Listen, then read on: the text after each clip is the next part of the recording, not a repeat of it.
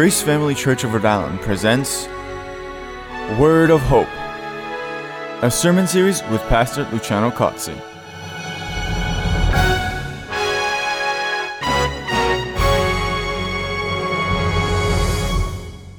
Welcome. The Word of Hope sermon series is a ministry of Grace Family Church of Rhode Island. It was instituted to bring sound teachings from the Word of God to as many people as possible. Our purpose is to offer you a message that is quite practical and contemporary, that brings the Word of God to light in a way that makes sense in your daily life. As you listen to this message, it is our hope and prayer that the Lord will bless you through it and bring you hope, comfort, and guidance. And now, Pastor Cozzi.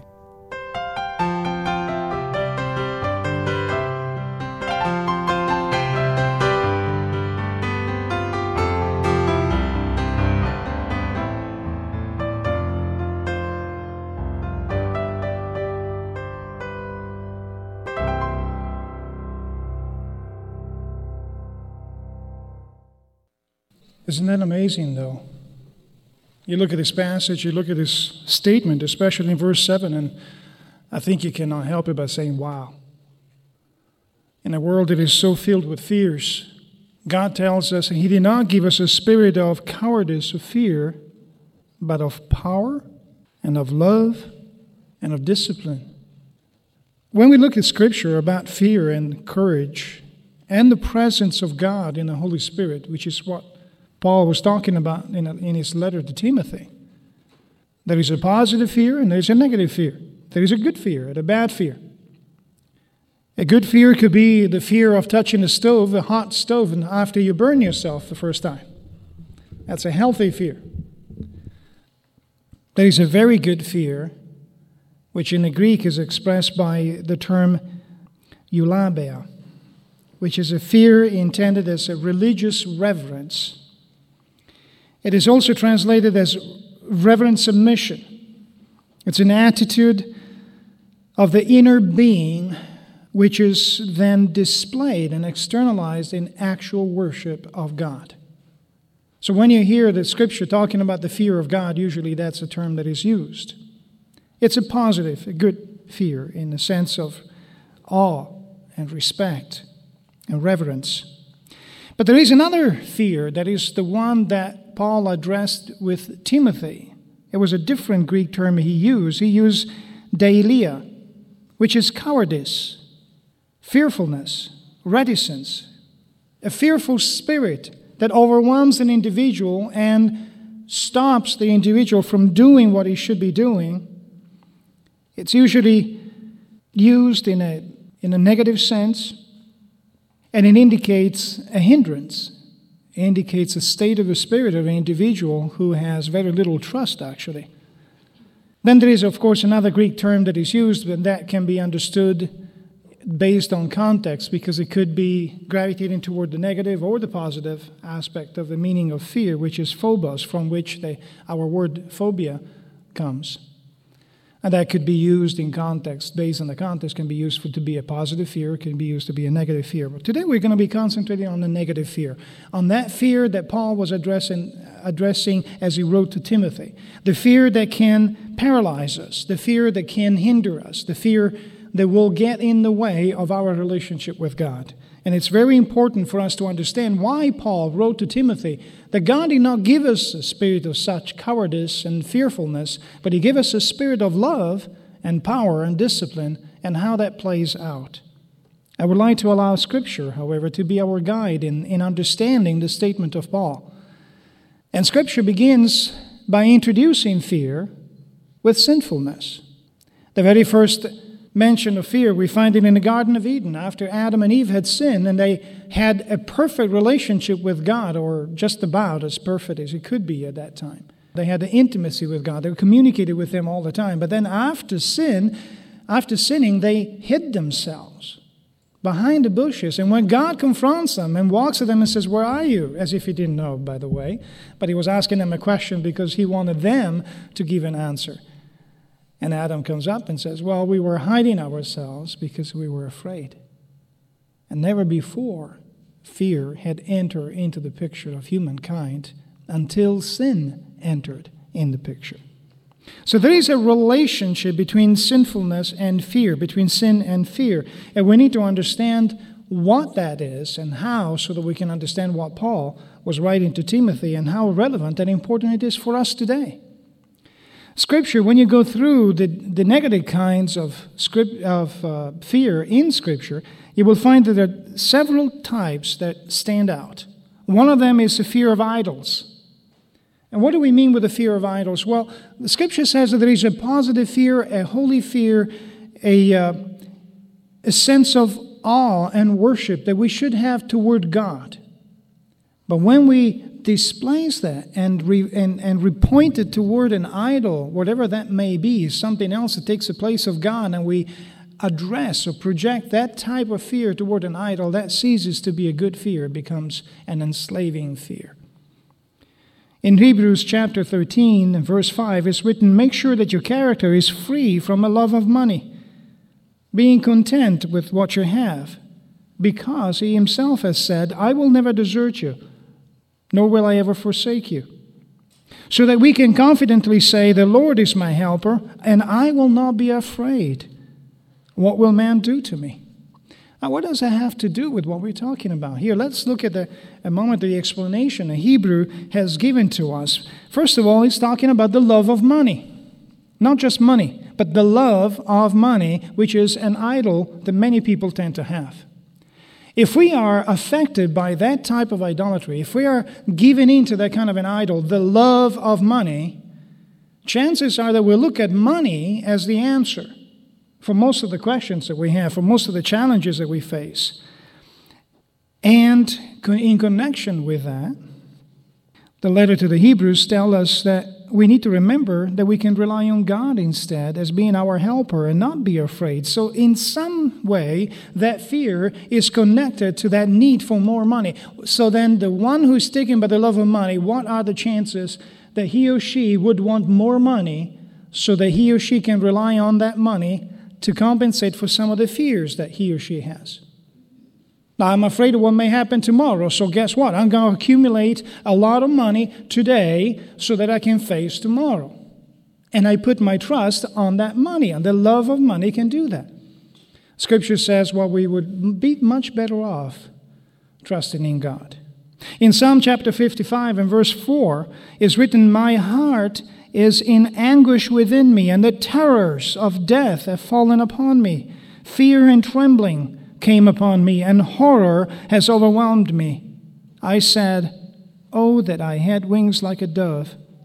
I would fly away and be at rest.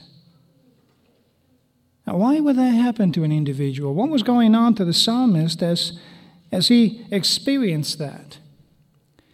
Well, I've experienced fear many, many times, of course. I, I, think we all have. But the very first time I experienced serious fear as a Christian was many years ago. I had little concerns and maybe sometimes worries, but fear was different. And I remember that situation occurred in Pasadena just a few days before my wife and I got married. And no, it doesn't have anything to do with marrying her.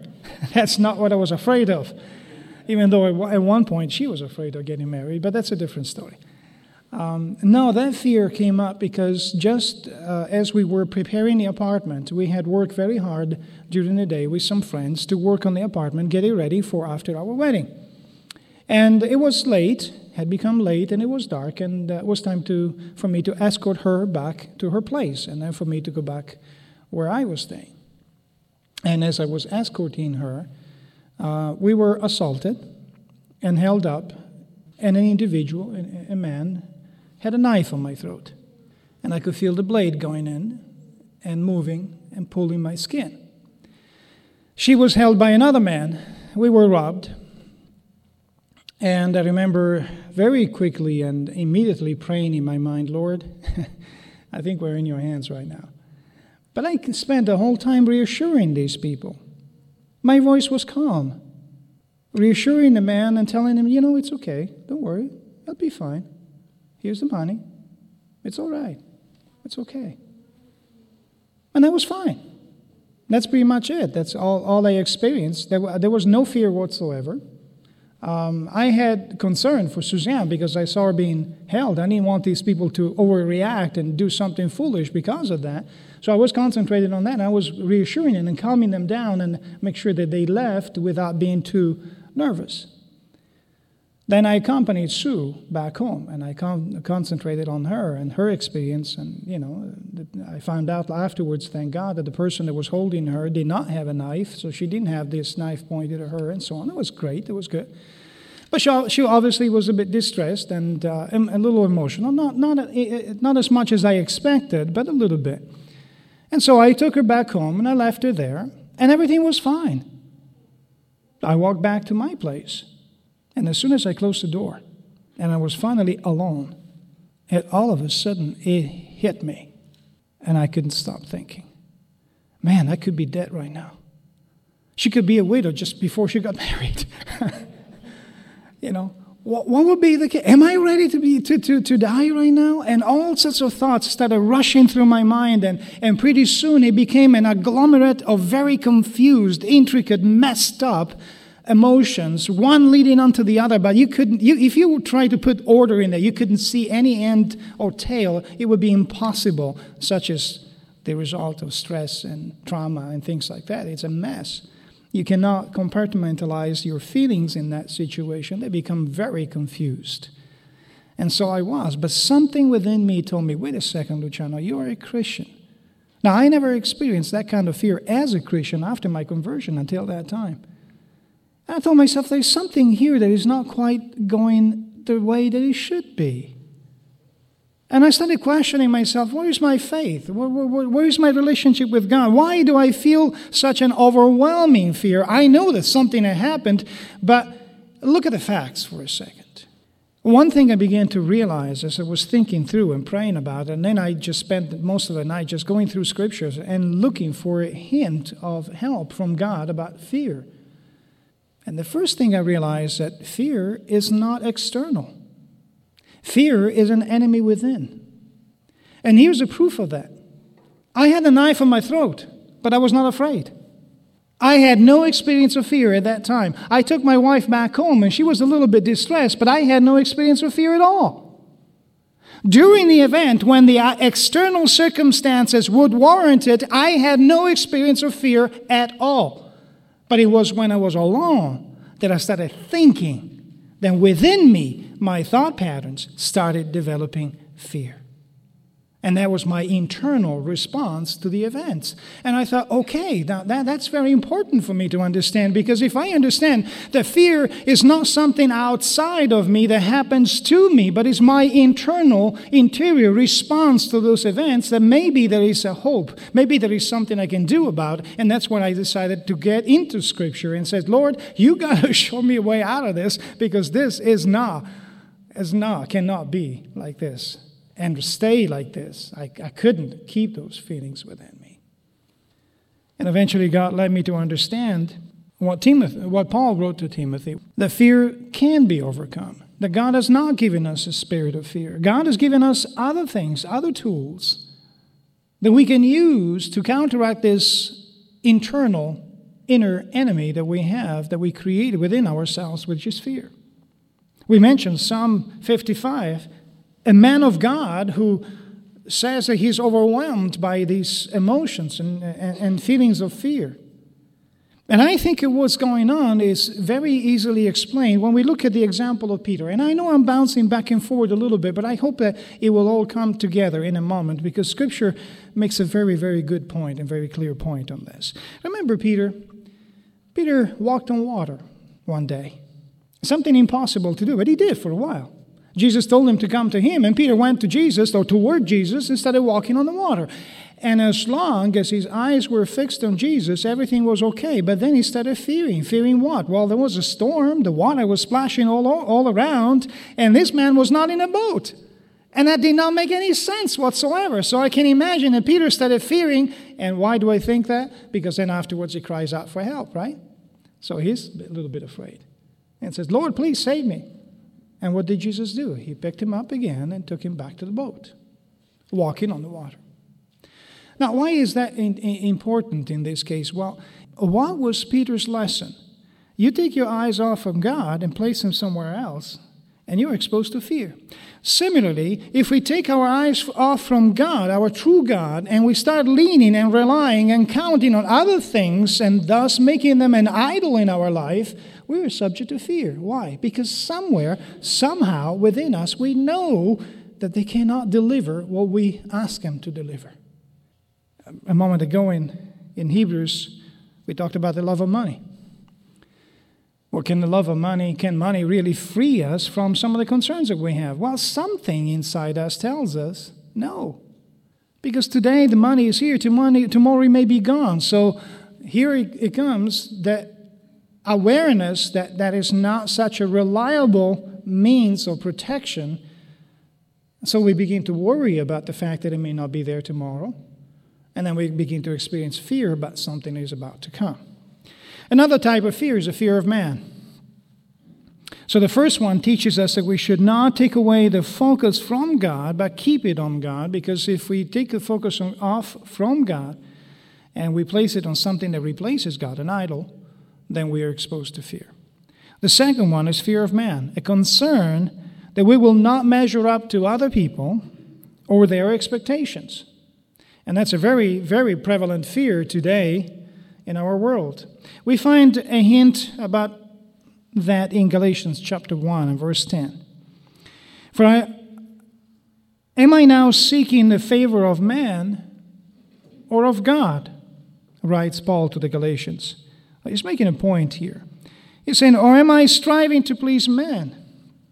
If I were if we're still trying to please man, I would not be a bondservant of Christ. So here, Paul, as he writes to the Galatians, he's telling us, hey, people, why are you so concerned about what people think of you? Why are you so concerned about pleasing people rather than pleasing God? What am, uh, is that something that you learned from me? Is it something I modeled with you? Am I trying to please man or am I trying to please God? And that's the point that I think is very important, valid for us. If we allow ourselves to have that fear of man, of what other people think of us, or their expectations about us and try to live up to that.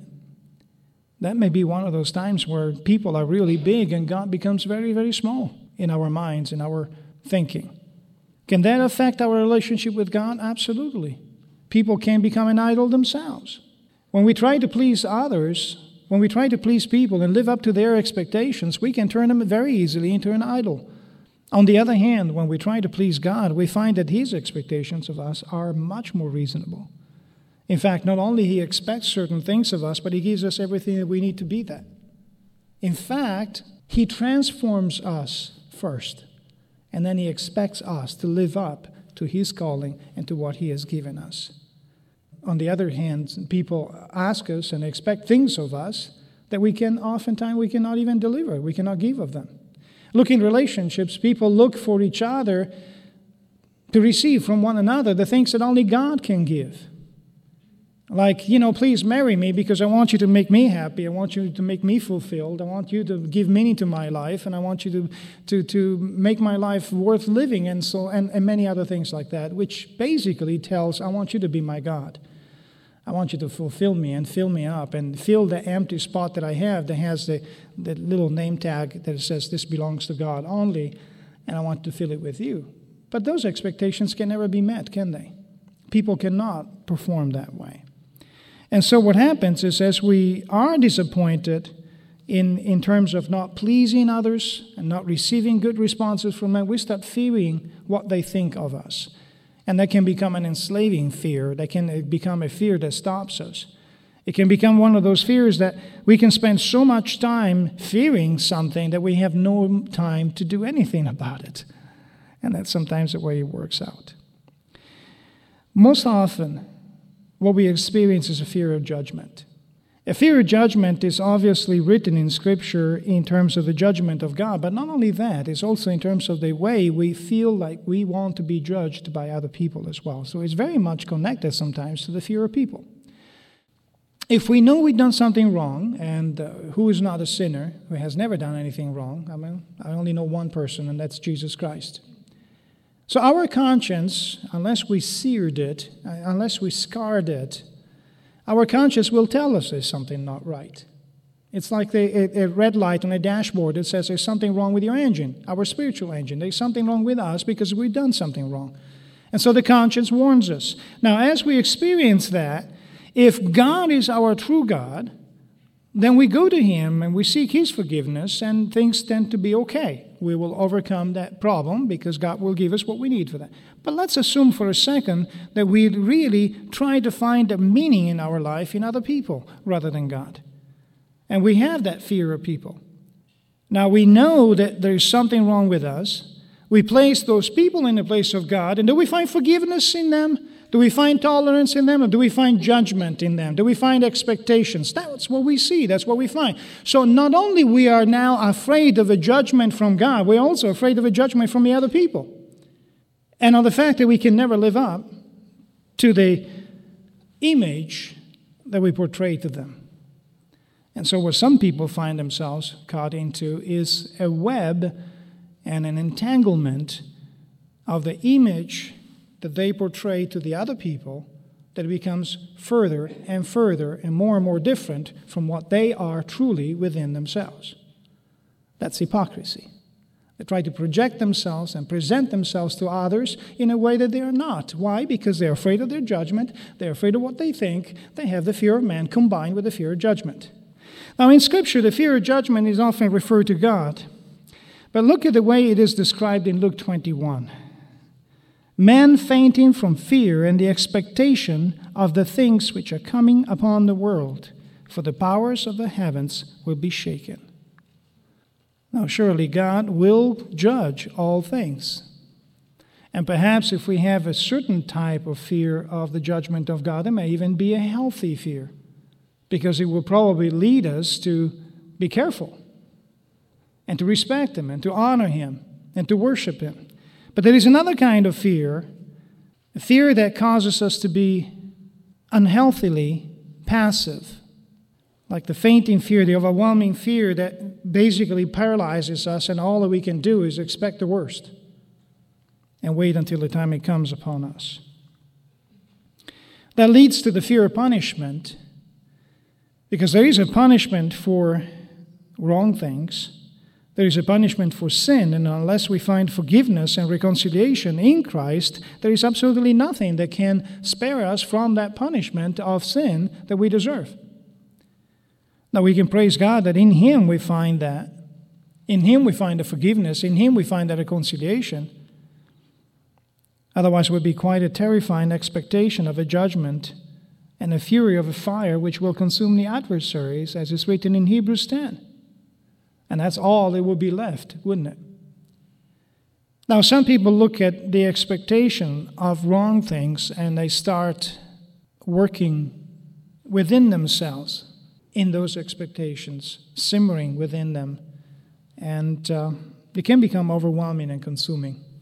Let me give an example of an individual whose name was Harvey. I, I, I do feel that I think the name was changed, however. It was a colleague of mine, a biblical counselor. He had a, a very interesting case that he related. I think he changed the name, um, but he called it Harvey. Harvey was a man in his early 30s. He was a chef. He was a very good chef. And was on his way of becoming an executive chef in one of the leading restaurants of a large city. So it was a very, very good position, and he had a very promising job.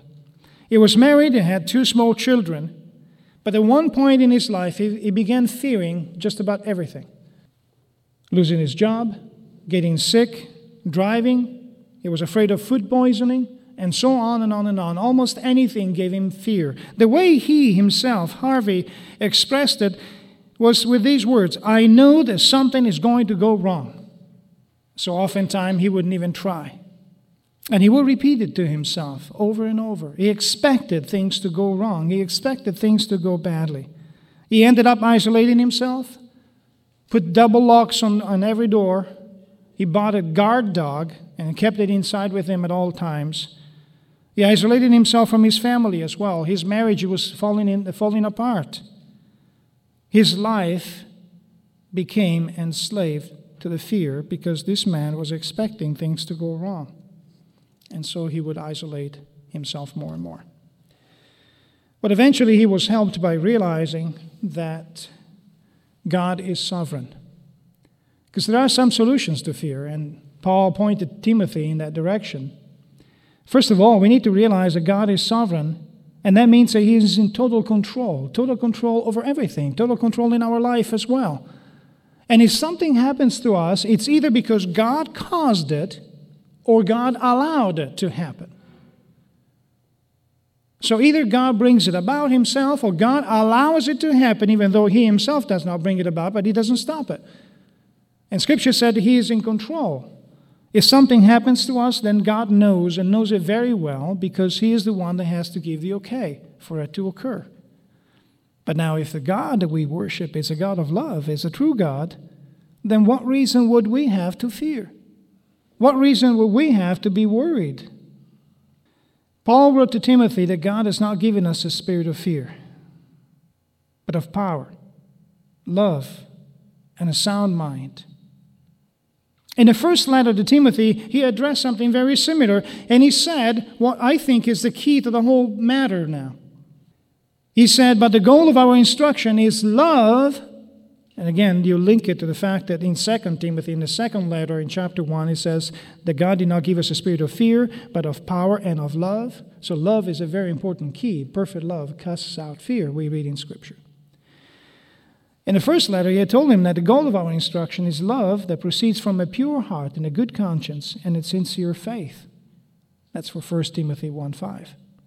The three elements we find in there is love, and love proceeds from what? Proceeds from a pure heart and for a pure conscience, that means that the individual is at peace with God and at peace with himself and at peace with the people around. And the third element is a sincere faith.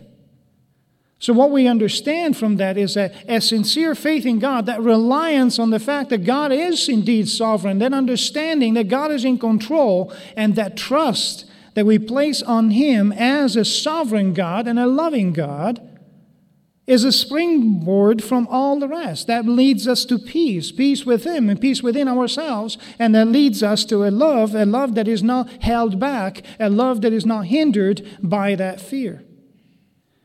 So let's look at that for a second, for a brief moment. Faith. Why is faith important? Again, because by faith we know that God is with us.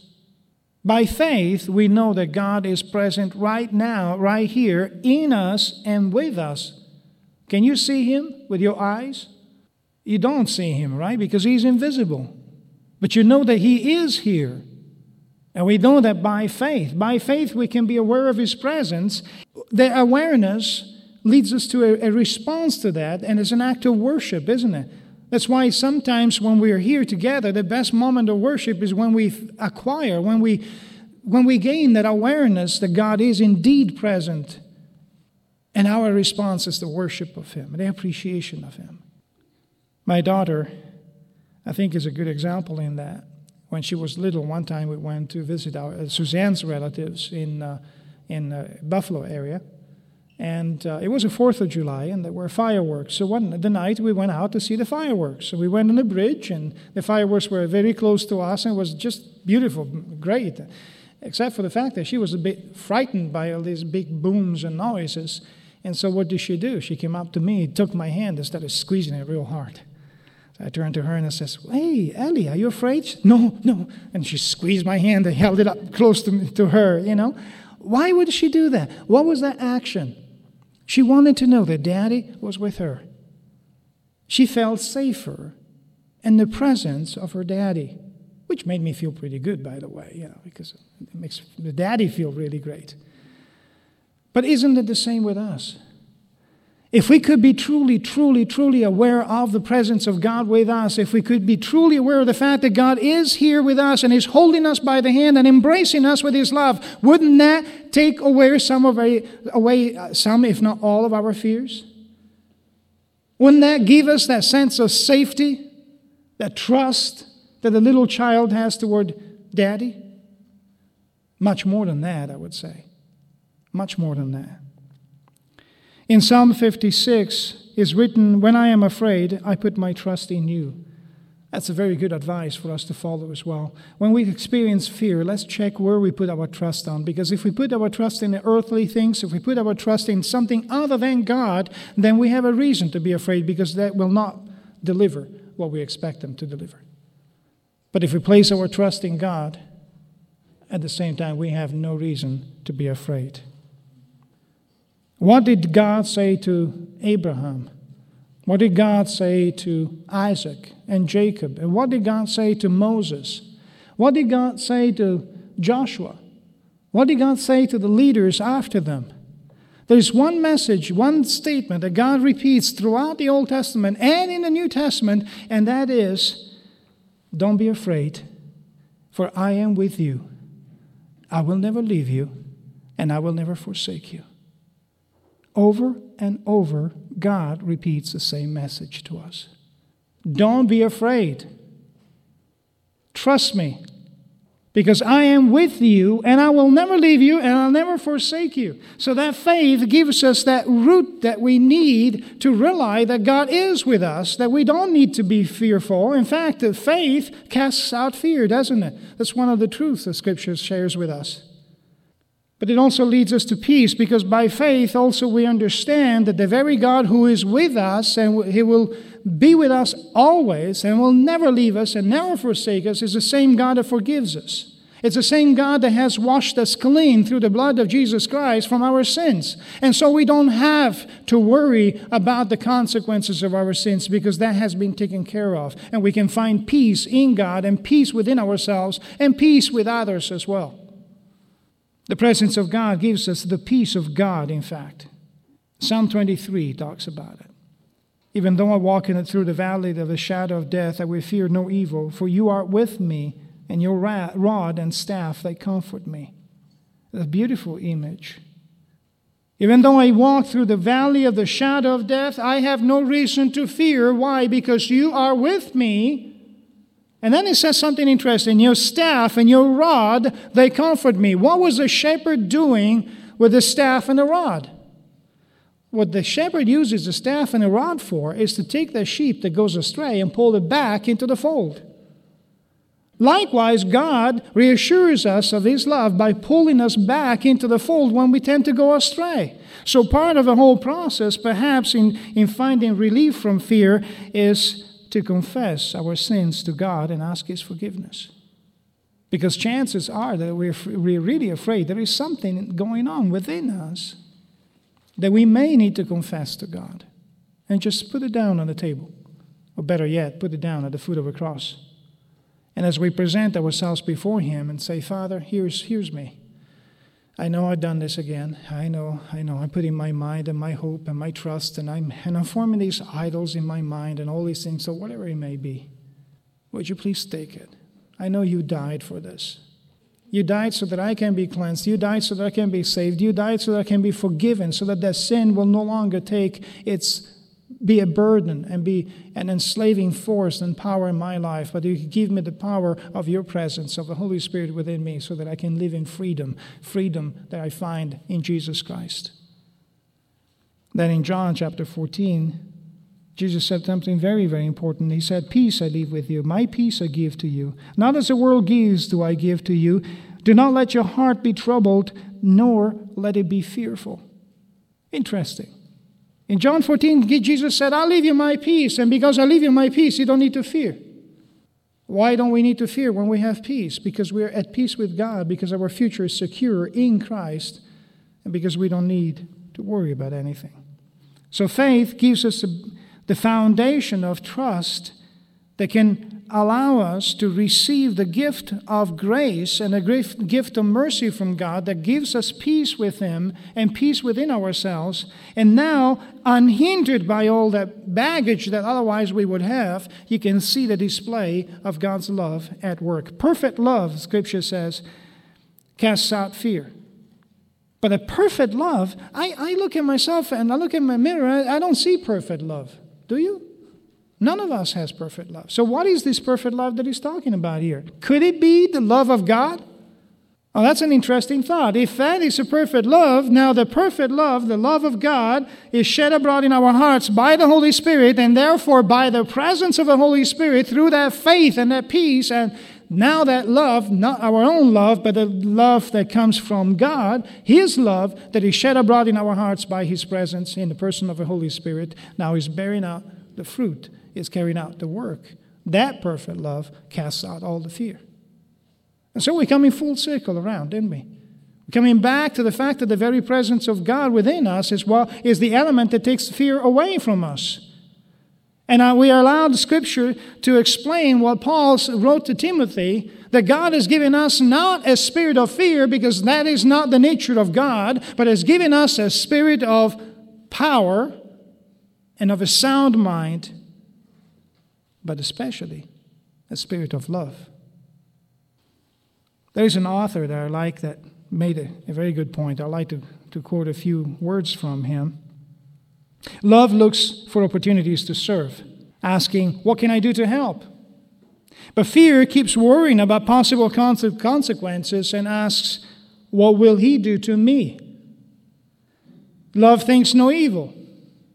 Fear thinks of little else. Love generates more love. Fear generates more fear. How can we be reassured in the love of God? The love that God has demonstrated toward us by giving His Son, Jesus Christ, for us. The love that He shed abroad in our hearts by His presence in the Holy Spirit. I think the answer comes from Jeremiah chapter 20, 29, where God says, For I know the plans that I have for you, declares the Lord. Plans to prosper you and not to harm you, plans to give you hope and a future. God says to all of us, I know the plans I have for you, and they are good plans. You don't need to be afraid of the future because the future carries good things. Good things for all of those who love God. In 1 John chapter 4 and verse 18 is written, There is no fear in love, but perfect love casts out fear, because fear involves punishment, and the one who fears is not perfected in love. And I think that that makes more sense right now. Fear involves punishment. And we experience fear when we are not in Christ, when we don't allow God's presence in us to be acknowledged, to be perceived, then we are lost. Without Him, we're lost. And we experience that fear because we're afraid of all sorts of different things happening to us. And why would we be afraid? Because ultimately we know that's what we deserve. But that's not what we're going to get in Christ. And that's why the perfect love of God casts out all the fear from us, because if a God who is so awesome and is so majestic and so marvelous, the creator of all the universe, not only came to this earth to live like you and I live, but he came to die and to take upon himself our sins, if he loves us that much, now look at the, at the ending part of the book of John. When Jesus was dining with the disciples, when Judas Iscariot betrayed him, knowing who he was and knowing that the Father had given him all authority in the universe. In other words, knowing that he had all power in all the universe, what did he do? He girded himself with a towel and he went to the disciples to wash their feet. He did the work of a slave, the work of a servant. But it wasn't just the work of a slave or the work of a, saint, uh, of a servant. It was a declaration of the forgiveness that will be ongoing for all of us. What he did in there was meaningful and important for all of us because it was a display that the love of God is not finished and ended in that event of a crucifixion, but continues forever for eternity. And even though, as we walk along in the Christian life, we can accumulate some dirt in our feet, there is a love of God right there, in and through the sacrifice of Jesus Christ, cleansing us and purifying us and cleaning us from all that. And so, what worry do we need? When we are in Christ, we find that His love is a perfect love and a perfectly sufficient. Now, the question that we need to ask ourselves is very, very important. I think we know beyond the shadow of a doubt that God loves us. I think there is no room for doubt in there because God has demonstrated it in an awesome, marvelous, profound way that goes beyond description in terms of how profound and how deep it is. So we don't need to question His love, do we? Now, would you please do me a favor the next time you're afraid of something? With that in mind, trusting in God, who is a sovereign God, who is the owner, the creator, the sustainer of the entire universe, who's almighty, who knows all things, but is also a God of love. Knowing that and trusting in that, and knowing that God has paid for your sins, and knowing that you in Him, in Christ, and through Christ, you have perfect peace, peace with the Father. Now look at the object of your fears and ask yourself, what am I afraid of? Am I afraid of a knife? Is that knife really bigger than God? Because if I'm afraid of that knife more than I trust God, that knife it becomes bigger than God in my heart, doesn't it? And what can that knife do? In a worst case scenario, that knife can take my life. But what does that do to me when God gives me eternal life? A life that nobody can take. A life that cannot be touched by any knife or any person or any bullet or anything or any car or any truck or anything. Nothing at all. So when we put it in perspective, what do we really have to fear? Compare your fears with God, who loves you so much that he was willing to die for you. And ask yourself the question who's more powerful? Who is in control? Is the bridge that I'm afraid to cross in control, or is God who created all the universe and who died for me on the cross to show that He loves me and to pay for my penalty, for my sins, so that I can have perfect life in Him? Who is more powerful? Now, I know as a Christians, we're going to go through temptations. And in Psalm 55, there is an example of such temptations. Sometimes even a holy man of God is tempted to look at the circumstances in life and be afraid, as the psalmist was. But if you look at the book of Psalms, you'll find out that what happens to the psalmist is it tends to follow a certain pattern. After the fear is brought up to God and expressed before God, the psalmist also remembers who God is. And the psalmist says, But Lord, you are a great God, a God of mercy, a God of love and there is no reason for me to fear in you. And the psalmist finds peace and comfort. And he finds to be able to say, even though I walk through the shadow of the valley of through the shadow of the valley of death, I fear no evil. Why? Because you, God, are with me. Brothers and sisters, God is with you, and He's with you always, and He loves you, and His love has not diminished a single bit, and His power has not been hindered by anything. So, next time you face a fear, ask yourself those questions What am I afraid of? And is this greater or bigger than God? And then, and then just do one thing, please. Turn around. Don't be afraid of your fears. Because the one thing that will enslave you to fear is fear of fear. Oh no, here comes up the panic attack, anxiety attack, the fear attack, and, and you're afraid of it and you are bringing it upon yourself. No, no, don't do that. Rather focus on God. Tell Him, Lord, I'm afraid. Would you take my hand, please? I need the embrace of your love, and I don't want to be afraid of my fears.